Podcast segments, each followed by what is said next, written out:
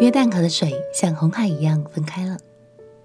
朋友平安，让我们陪你读圣经，一天一章，生命发光。今天来读约书亚记第三章。现在百姓们都已经在约旦河的这一边，静静的等候过河的时机来到。约书亚已经吩咐管理百姓的领袖们，传达了一个重要的讯息，那就是约柜要带领着百姓走一条他们从来没有走过的路。所以百姓务必要保持信心，紧紧跟随，同时也要遵守规范，因为约柜便是上帝的同在。让我们也一起跟上去吧！上帝将要为百姓开出一条全新的路哦。一起来读《约书亚记》第三章。《约书亚记》第三章。约书亚清早起来，和以色列众人都离开石亭，来到约旦河，就住在那里，等候过河。过了三天，官长走遍营中。吩咐百姓说：“你们看见耶和华你们神的约柜，又见祭司利未人抬着，就要离开所住的地方，跟着约柜去。只是你们和约柜相离要量二千肘，不可与约柜相近，使你们知道所当走的路，因为这条路你们向来没有走过。”约书亚吩咐百姓说：“你们要自洁。”因为明天耶和华必在你们中间行奇事。约书亚又吩咐祭司说：“你们抬起约柜，在百姓前头过去。”于是他们抬起约柜，在百姓前头走。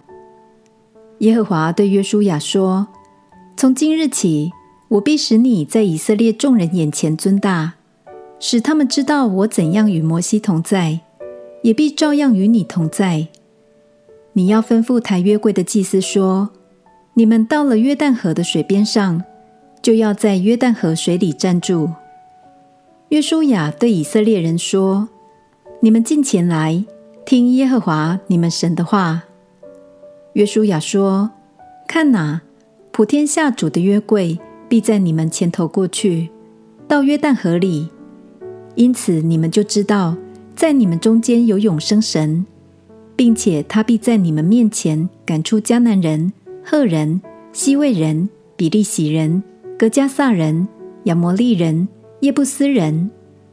你们现在要从以色列支派中拣选十二个人，每支派一人。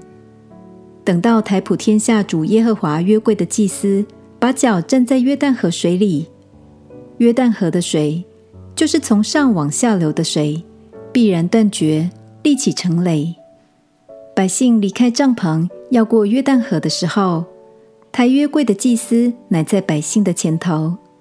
他们到了约旦河，脚一入水，原来约旦河水在收割的日子涨过两岸，那从上往下流的水，便在极远之地撒拉但旁的亚当城那里停住，立起成垒。那往亚拉巴的海就是沿海，下流的水全然断绝。于是百姓在耶利哥的对面过去了。抬耶和华约柜的祭司在约旦河中的干地上站定，以色列众人都从干地上过去，直到国民尽都过了约旦河。感谢神，当年摩西举起杖来分开红海的壮观场面，如今在新一代的百姓面前真实重现了。这就是神对约书亚说过的：“我怎样与摩西同在，也必照样与你同在。”神亲自走在百姓的前头，相信这大大加添了百姓对神的信心，也更深体会到了神对他们的爱。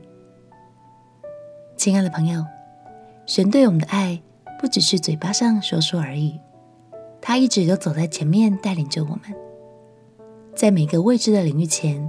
为我们开启新的道路，鼓励你用心看见神每一次的帮助，相信这会让你更有信心，不断的勇往直前哦。我们一起来祷告，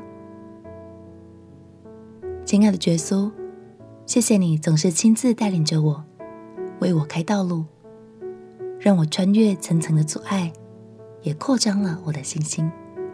祷告奉耶稣基督的圣名祈求，阿门。不管你面对的困难有多危险，神都会在你前面为你开路，陪你读圣经。我们明天见。耶稣爱你，我也爱你。